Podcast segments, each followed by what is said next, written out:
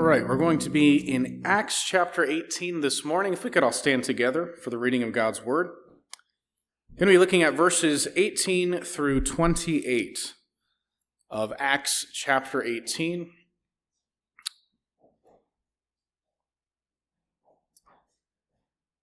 And I'll go ahead and read the first verse and ask that you join with me on the second, and we'll continue every other verse. Acts chapter 18, beginning with verse 18. After this, Paul stayed many days longer, and then took leave of the brothers and set sail for Syria, and with him Priscilla and Aquila. At Cenchrea, he had his hair cut, for he was under a vow. And they came to Ephesus, and he left them there. But he himself went into the synagogue and reasoned with the Jews. When they asked him to stay for a longer period, he declined. But on taking leave of them, he said, I will return to you if God wills. And he set sail from Ephesus. When he had landed at Caesarea, he went up and greeted the church, and then went down to Antioch. After spending some time there, he departed and went from one place to the next through the region of Galatia and Phrygia, strengthening all the disciples. Now, a Jew named Apollos, a native of Alexandria, came to Ephesus. He was an eloquent man, competent in the scriptures. He had been instructed in the way of the Lord, and being fervent in spirit, he spoke and taught accurately the things concerning Jesus, though he knew only the baptism of John. He began to speak boldly in the synagogue, but when Priscilla and Aquila heard him, they took him aside and explained to him the way of God more accurately. And when he wished to cross to Achaia, the brothers encouraged him and wrote to the disciples to welcome him. When he arrived, he greatly helped those who through grace had believed. For he powerfully refuted the Jews in public, showing by the scriptures that the Christ was Jesus. Our Father and our God, we ask that you would add your blessing to the reading of your word. Uh, help us to have clarity as we study this passage of Scripture this morning, and uh, help us as we seek to apply it to our lives and to learn the lessons that you have for us from your word today. In the name of Christ we pray. Amen. You may be seated. We are continuing our series through the book of Acts, uh, seeing how God began to spread the gospel and really establish Christianity in the early years of the church. We've been following the Apostle Paul primarily over these last uh, few months as we've been working our way through the book of Acts. Uh, Paul was commissioned by God and sent out from the church at Antioch to go to new places uh, with the gospel, with the message of Jesus and the salvation that he offers. And so, uh, back in Acts chapter 13, the Apostle Paul uh, leaves Antioch and he goes to the island of Cyprus. Then he goes up into Antioch of Pisidia, different Antioch. He goes to Iconium. Lystra, Derbe, these cities uh, up north in uh, uh, uh the region of Galatia.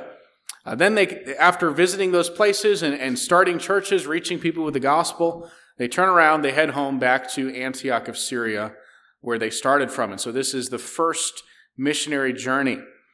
After that very first trip, they stayed in Antioch for a period of time before heading out again. Uh, this time, Paul takes Silas with him. And uh, they go upward on land to Derbe and Lystra, Iconium, all the places they had been the first time where they had established churches there. And so they go to those churches first, and then they head out westward uh, to new regions that had not yet heard of Christ. And through the leading of the Lord in Acts chapter 16, they sailed to Macedonia. Uh, now they have at this point Luke and Timothy with them. So you got Paul, you got Silas, Luke, Timothy, uh, all traveling they start a little church there in the city of Philippi, the very first city of Macedonia that they went to. Uh, then they go to Thessalonica and Berea. Uh, things got dangerous for Paul very quickly in those places, and so he ends up having to leave Macedonia. He heads further south uh, to the region of Achaia, where he preached the gospel to Athens and Corinth. And today we're going to conclude this whole trip very quickly in these last few verses of Acts 18. Uh, Paul will leave the city of Corinth. He'll head back home uh, to Antioch with two quick stops along the way, uh, one in Ephesus and one in Jerusalem. And by the end of the chapter, uh, we will have started the third missionary journey of Paul. Maybe you missed that as we were reading. Uh, it's very quickly mentioned there at the end that Paul goes back out again. And so uh, by the end of Acts 18, we're into the third missionary journey. So we're covering a lot of ground here, a very significant period of time as well as we'll, we'll see in these few verses. We begin in Acts 18, verse 18, which tells us after this, Paul stayed many days longer. This is in Corinth now. Uh, then he took leave of the brothers and set sail for Syria. Uh, that would be where Antioch is. So he's headed back home now to Antioch. And with him, Priscilla and Aquila. At Cenchrea, he had, his, he had cut his hair, for he was under a vow. So Paul is headed back home to Syria, to Antioch. Uh, each of those church planting trips that Paul takes in the book of Acts, he leaves from Antioch and he returns back to Antioch uh, afterward. This is his home base of operations. Now he's headed back. Uh, he leaves Silas and Timothy behind. Uh, in, in Corinth, perhaps they went back to Thessalonica, Berea, that region. He leaves them there. Uh, and, and notice, though, it does say he takes Priscilla and Aquila with him. So now you've got Paul, Priscilla, and Aquila sailing away from Corinth uh, and Paul is headed back home to Antioch. And then it tells us that Paul got a haircut. Now, what in the world uh, is that all about? This must be some kind of haircut if it makes its way into the Bible. Uh, but what this is, is most likely a Nazarite vow. Uh, now, I'm going to show you this from the book of Numbers here in just a minute, but I want to explain it to you first so that hopefully when we get there and you're reading it, it'll make sense to you because uh, it's, it's really foreign to our way of thinking. Uh, this is a very Jewish thing, the Nazarite vow. God gave instructions to Moses back in Numbers chapter 6 about this, and basically the idea was that you would dedicate yourself to the Lord for a period of time. It would be sort of like for us as Christians, uh, something like fasting, where we uh, say no to food for a while and dedicate ourselves to God for that period of time. Uh, sort of like this, except with some Jewish ritualism and uh, kind of some, some interesting twists. So the Nazarite vow typically uh, was taken for a period of 30 days, 60 days, or 100 days. And during this time, the person who had taken the vow would drink no wine, uh, they would not cut their hair, and they would not touch any dead things. Those would be ways that you could defile yourself uh, during this period of time. So you would let your hair grow out, you would refrain from certain things uh, for this time. Then at the end, when your vow was done, you would cut your hair and then you would burn it along with some other sacrifices in Jerusalem as a symbol of offering yourself to the Lord. And so this whole thing is a very Jewish practice filled with uh, symbolism. Uh, here, here's an explanation of all this. Number six, beginning with verse one. The Lord said to Moses, uh, spoke to Moses, saying, Speak to the people of Israel and say to them, when either a man or a woman makes a special vow, the vow of a Nazarite, to separate himself to the Lord, he shall drink, uh, sorry, he shall separate himself from wine and strong drink. He shall drink no vinegar made from wine or strong drink. He shall not drink any juice of grapes or eat grapes, fresh or dried. All the days of his separation he shall eat nothing that is produced by the grapevine, not even the seeds or the skins. All the days of his vow of separation, no razor shall touch his head until the time it is completed for which he separates himself to the Lord, he shall be holy. He shall let the locks of his hair, uh, of, of hair of his head grow long. All the days that he separates himself to the Lord, he shall not go near a dead body, uh, not even for his uh, father or for his mother, for his brother or sister. If they die, shall he make himself unclean, because his separation to God is on his head. All the days of his separation, he is holy to the Lord. So there you have those Three main things involved with the Nazarite vow uh, no wine, not even grapes or juice, uh, no cutting your hair, no razors to touch you, and you are not to be around dead things. Those are the, the three kind of prohibitions during this period of time. Now, after the, the period was done and you've completed your vow, then uh, there were some rituals and sacrifices and things that were sort of the completion of this. And this was done initially at the tabernacle in the book of Numbers, then it transitions to the temple uh, later in Israel's history. So at this point in time, when uh, Paul is going through this, it would have been in Jerusalem you would have to go uh, to perform these rituals. Numbers 6, verse 13, just a little further down in the chapter. This is the law of the Nazarite when the time of his separation has been completed. So he's completed that period of time. He's grown his hair out, not drunk any, any juice, that sort of, all that stuff uh, for this period of time. Then he shall be brought to the entrance of the tent of meeting, and he shall bring his gift to the Lord one male lamb, a year old without blemish, for a burnt offering, and one ewe lamb, a year old without blemish, as a sin offering and one ram without blemish as a peace offering, and a basket of unleavened bread, loaves of fine flour mixed with oil, and unleavened wafers smeared with oil, and their grain offering and their drink offerings. And the priest shall bring them before the Lord and offer his sin offering and his burnt offering. He shall offer the ram as a sacrifice of peace offering to the Lord with the basket of unleavened bread. The priest shall offer, uh, offer also its grain offering and its drink offering. And the Nazarite, so this is the person who's taken that vow, shall shave his consecrated head at the entrance of the tent of meeting, and shall take the hair from his consecrated head and put it on the fire that is under the sacrifice of the peace offering. And the priest shall take the shoulder of the ram when it is boiled, and one unleavened loaf out of the basket, one unleavened wafer, and he shall put them on the hands of the Nazarite after he has shaved the hair of his consecration. And the priest shall wave them for a wave offering before the Lord. They are a holy portion for the priest, together with the breast that is waved and the thigh that is contributed. And after that, the Nazarite may drink wine. So, this was the Nazarite vow. Sounds kind of weird, doesn't it? Uh, very Jewish uh, practice that, that's very foreign to us.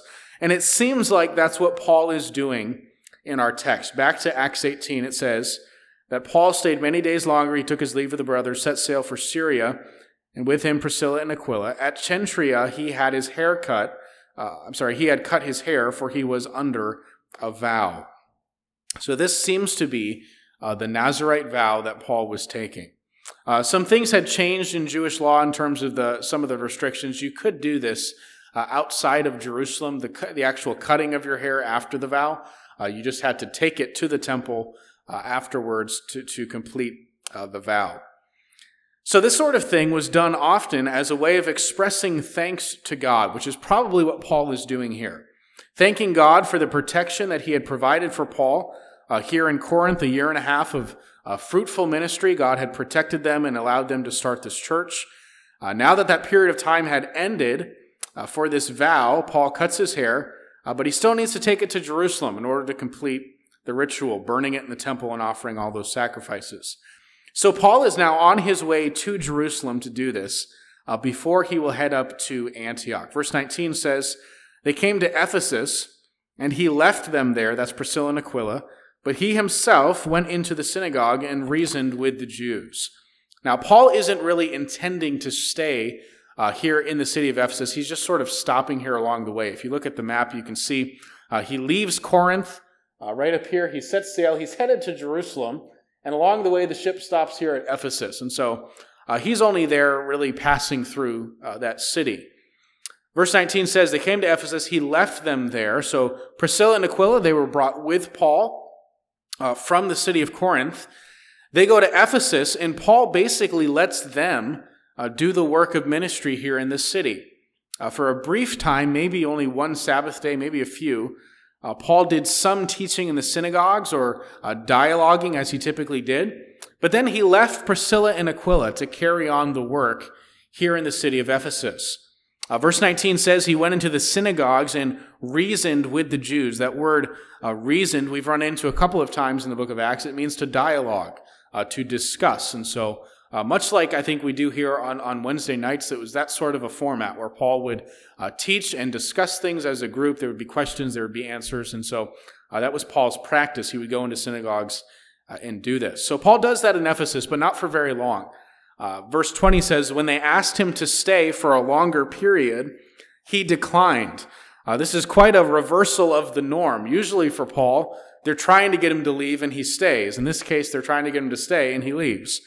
Uh, but he's got that hair, remember? He's got to get to Jerusalem and burn that and, and finish his, uh, his ritual. So, verse 21 On taking leave of them, he said, I will return to you if God wills.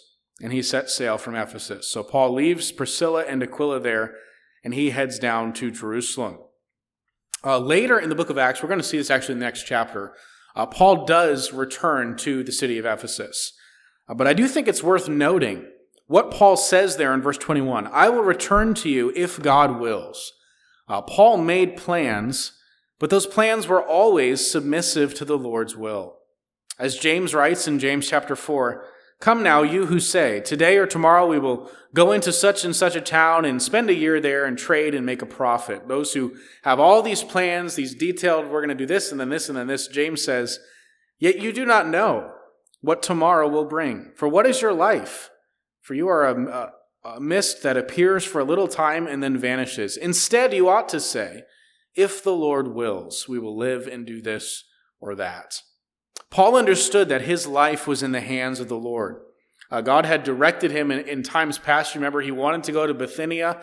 Uh, he wanted to go to Mysia in Acts 16, and God said, No, uh, don't go there. I want you to go to Macedonia instead. And so, while Paul made certain plans and thought ahead of what he wanted to do, uh, those plans were always submitted to Christ and to his will for Paul's life. So, Paul leaves Ephesus. He tells them, you know, Lord willing, I'd, I'd like to come back to you. And he does about a year later. And basically, during that year, Priscilla and Aquila do the work of starting this church here in the city of Ephesus. I think at this point, Paul is following the leading of the Lord. God had made clear to him in previous chapters he wasn't supposed to go to Bithynia. He wasn't supposed to go to Mysia. Uh, Asia, that's one of, that's where Ephesus is, those regions that he had been forbidden to go. He was to take the, the gospel to Macedonia which is where he just was Philippi and Berea, Thessalonica, those places. For whatever reason, this region where Ephesus was, God wanted someone else to reach that area. And Priscilla and Aquila were the perfect people for the job. So they live here in Ephesus for a period of some years.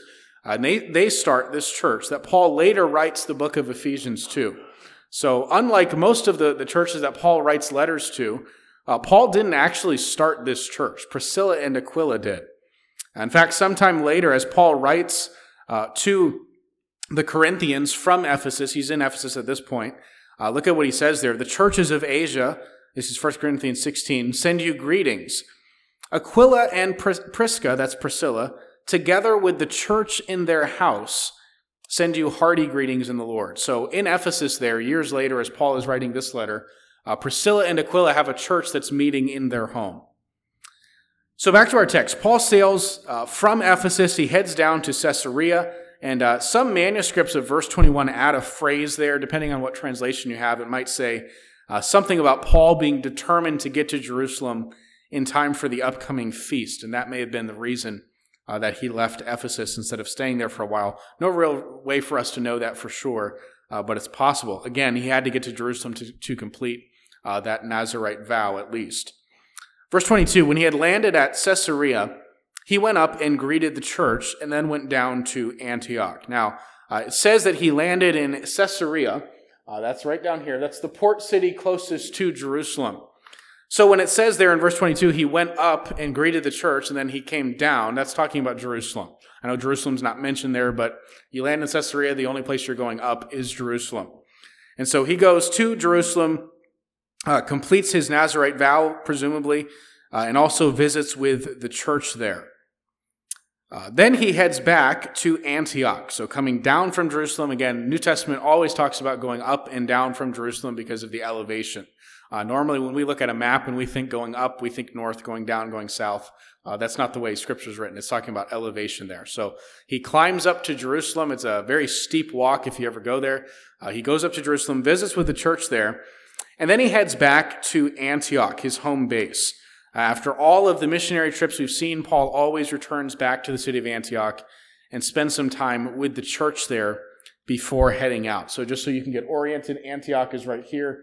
Uh, this is basically the whole missionary journey now has been completed. He's come down to Jerusalem and then he returns uh, back home to Antioch. Uh, verse 23 After spending some time there, this is in Antioch, he departed uh, and, and by the way, that time period there in verse 23 uh, is about a year from AD 52, the early summer, to the spring of AD 53. And it would take the rest of our time here today to explain to you why that is. I will spare you the details, but it's about a year there in verse 23. So he spent some time in Antioch. Uh, then he departed and went from place uh, from one place to the next throughout the region of Galatia and Phrygia, strengthening all the disciples. So that is the third missionary of uh, missionary journey of Paul. This is the beginning of that trip, and here's what this is going to look like.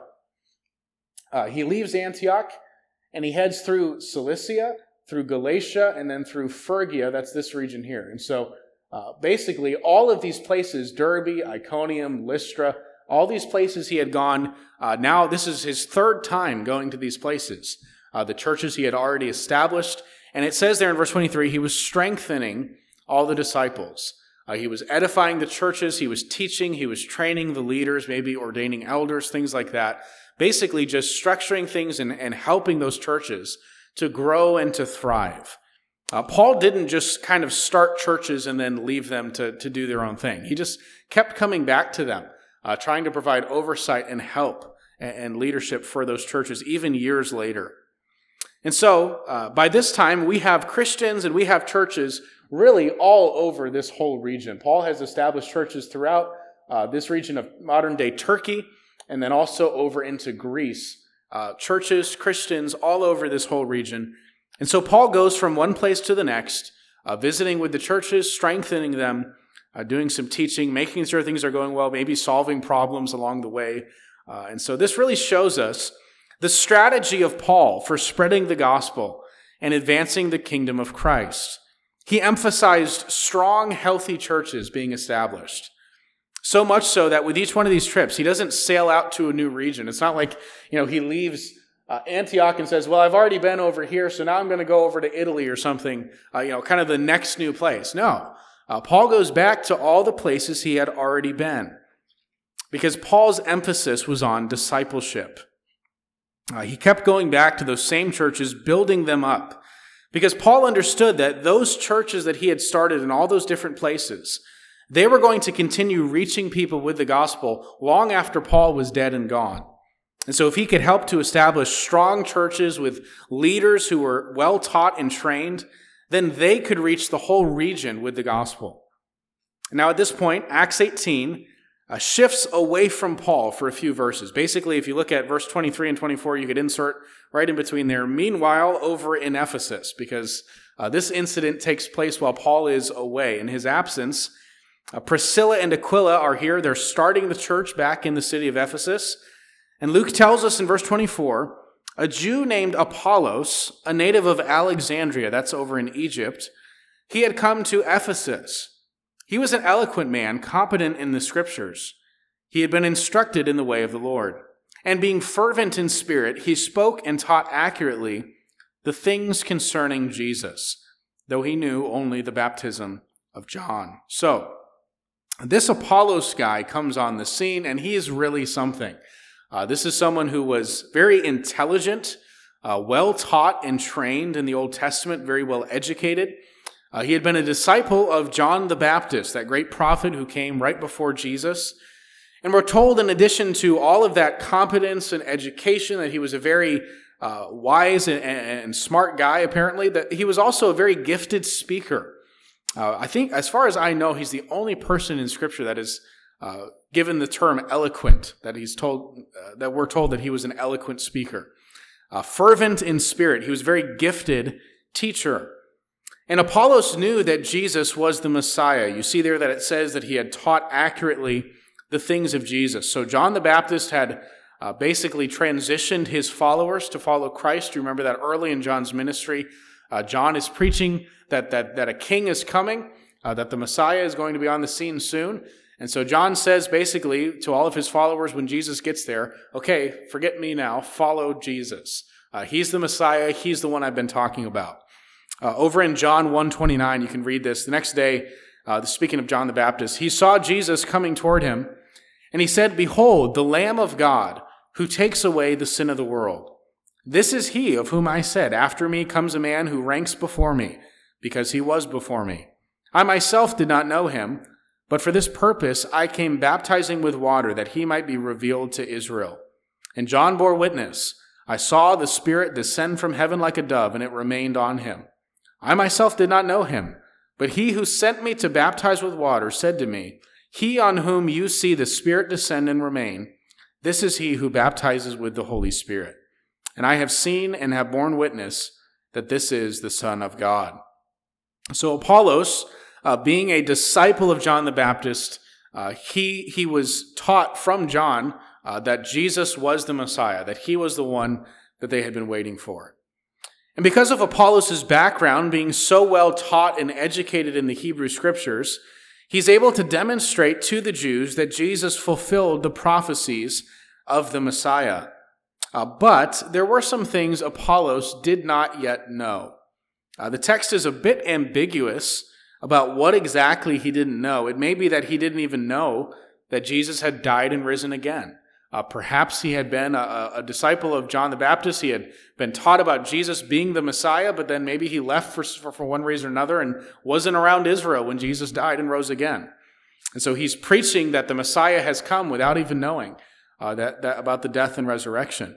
Or perhaps he did know. Maybe he did know that Jesus had died and had risen from the uh, risen again, but maybe he didn't know that Jesus had ascended to the right hand of God the Father and was ruling over his people as his kingdom was spreading throughout the world. Maybe he didn't know about the Great Commission, how Jesus had sent his followers out into all nations of the world uh, to make disciples of Jesus. Almost certainly, Apollos didn't know about the outpouring of the Holy Spirit at Pentecost, how people are being saved and baptized in the name of the Father, Son, and Holy Spirit, how they're being filled with the Spirit of God who's transforming their day to day lives. So he knew some things. He knew the baptism of John, and he knew that Jesus was the Messiah, uh, but he had not been present for the development of the church and some of the key events that we've seen in the book of Acts. And so, knowing that who Jesus was, he was still missing some other key information. And so while Paul, uh, Apollos was well educated, very gifted in his teaching, uh, arguing, persuading people that Jesus was the Messiah, he didn't know the whole story. He was missing some pieces. And so when he comes to Ephesus, uh, he begins to teach in the synagogues, and Priscilla and Aquila heard him. And so Priscilla and Aquila take him aside and they explain to him those things, those missing bits of information that he had not yet heard. Uh, Luke is very intentional in his language. If you glance back at verses 24 and 25, he points out that Apollos was teaching accurately. So uh, it's not that he was a false teacher saying things that weren't true. Uh, he was just had an incomplete message. Verse 26 He began to speak boldly in the synagogue, but when Priscilla and Aquila heard him, they took him aside and explained to him the way of God more accurately. Excuse me. Now, uh, verse 26 is really a great way uh, to handle this situation. Notice, first of all, that Priscilla and Aquila did not rebuke Apollos publicly. Okay, they could have stood up in the synagogue and said, Hey, wait just a minute, you don't know what you're talking about. Uh, we need to set you straight right here. Uh, that would have been very embarrassing for Apollos, very improper, and so they don't do that. Instead, they, they let him, you know, complete his teaching there and they take him aside privately and explain to him some things that he was unaware of. Uh, sometimes I think we make enemies out of people with whom we disagree uh, when maybe a private conversation uh, might be all that's needed to straighten out the error, especially if it's just a, an honest mistake. And this tells us something also about the humility of Apollos. Uh, he was a very well educated man, he was an eloquent speaker, gifted, very well taught, very competent, but he was also very sincere. As soon as Priscilla and Aquila took him aside and explained to him the, the, resurrection, the ascension of Jesus, uh, whatever it is, that the missing pieces of his theology, Apollos received their correction. Uh, it's hard to find competent, well educated men who are also teachable. Uh, Apollos was one such man. He was willing to learn uh, from this husband and wife here in Ephesus that he didn't know. He had never met Priscilla and Aquila, uh, but here they are, and they, they say, Hey, we'd like to talk to you about something. And he, he received their, their instruction and, and was benefited from it. And so the lesson for each of us there is to have the sensitivity of Priscilla and Aquila and to have the humility and teachability of Apollos. Uh, we here as a church ought to be able to lovingly correct one another. Uh, we can disagree charitably and discuss things that we may think differently about. Uh, again, if you come here on Wednesday nights, that happens from time to time. Uh, we come across a passage of scripture or a, a subject that we may have a difference of opinion on.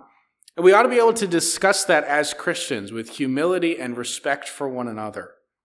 And uh, here in Acts 18, we have a great example of that. Uh, then verses 27 28, just to finish up the text here, it says, He wished, to, speaking of Apollos now, he wished to cross to Achaia. Uh, the brothers encouraged him and wrote to the disciples to welcome him.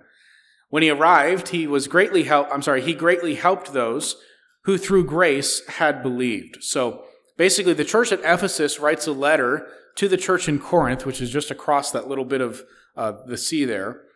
And uh, they, they tell them basically, Apollos is a good guy. He's, he knows the Bible. Welcome him. He's not a false teacher or anything like that. Uh, he's coming from us. And so they send kind of a letter of uh, commendation along with Apollos. And so Apollos comes to Corinth. Uh, there in Achaia, and verse 20, 28 says, He powerfully refuted the Jews in public, uh, showing by the scriptures that the Christ was Jesus. So you put 27 and 28 together. Uh, says there he was helping the church, he was helping disciple uh, the Christians who were there, and he was also powerfully, publicly uh, debating with the Jews. Apollos had a great impact on the Corinthians. Uh, he's mentioned throughout the letters of Paul to, to the Corinthian church as having great influence over that church. Here's how Paul describes it in 1 Corinthians 3. He says, What then is Apollos and what is Paul? Uh, this is Paul speaking.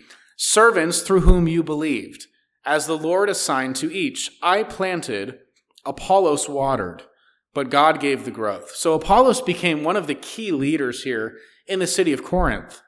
Uh, Paul had brought the gospel to them initially. He had stayed there for a year and a half and helped really establish this church. But then Apollos comes on the scene to the city of Corinth, and he helps to further teach and edify the believers there.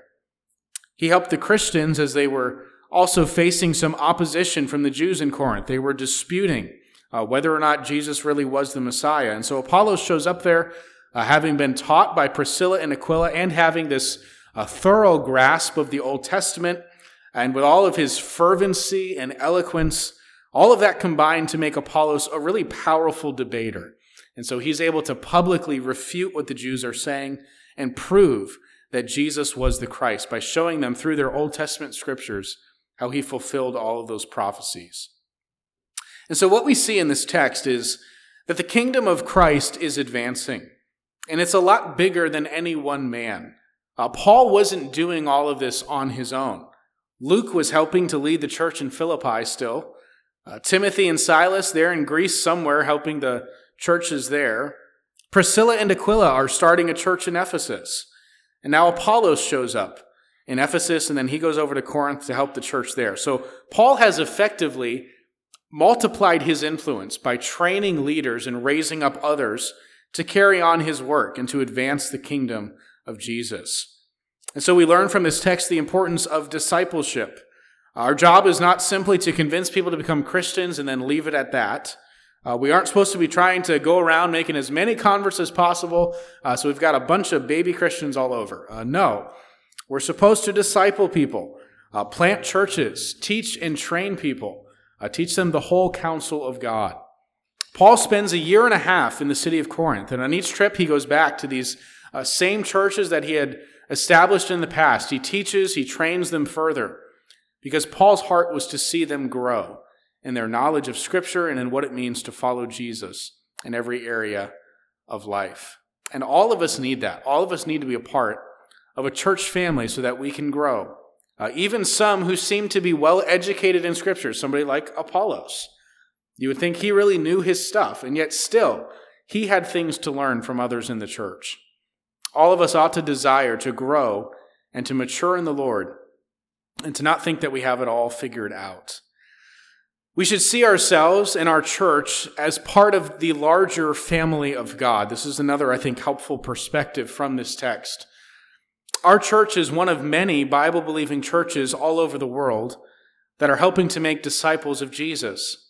And sometimes our work is just to help develop and teach people for a period of time, and then God moves them around. We see that all over this text, whether it's Paul, Priscilla, Aquila, Apollos, people are just kind of being shuffled around. And everywhere that they're going, they're helping the churches that they're going to. Uh, we've seen some of that sort of thing happen with our church recently. Uh, Rob and JJ left, of course, uh, just last week, I think was their last Sunday here. Uh, Kathy Uh, Rizzo moved away about, I guess, last year. Uh, same sort of situation. They were here for a period of time. They were all baptized and saved here at our church. And then we've since then sent them off. Kathy's gone down to Texas, Rob and JJ to Indianapolis. And we pray that they will find churches and, and that they'll be established and growing and helpful to other Christians and other bodies of Christ around the world. And so our role sometimes as a church is just to help disciple period for the uh, disciple people for the period of time that the Lord has them here. Uh, sometimes God just kind of moves people around and then they, they can go off and be a blessing to some other church. Our church is just one part of the broader kingdom of Christ. And our goal is not just to build our church, but to build the kingdom. And at times that involves sending others out. Lastly, I think we ought to be encouraged from this text that God uses all sorts of people. He uses doctors like Luke. Uh, he uses tent makers like Priscilla and Aquila. Now, it's true, God also uses eloquent speakers like Apollos, uh, people who are well educated, gifted teachers. But God uses all sorts of people. We all have gifts and abilities that the Lord can use to build his kingdom. For some, it may just be uh, building your, making your tents, working with your leather, and then uh, helping to fund the Lord's work. Uh, all of those Christians back in Antioch and, and Philippi that were funding these missionary journeys of the Apostle Paul, uh, they were regular working people that worked their nine to five jobs or whatever it was, and they gave financially to support Paul's ministry. And so Paul is going around traveling, starting churches, but those people back home were playing a crucial role in his work. Paul could not have done all that he did without those people who were working and helping to support him financially. Uh, Paul had time to start these churches because of the financial support from others that freed him up. Uh, his travel wasn't cheap either. All of this sailing from one place to the next, uh, travel was very expensive during this time. Uh, think about the letters of our New Testament.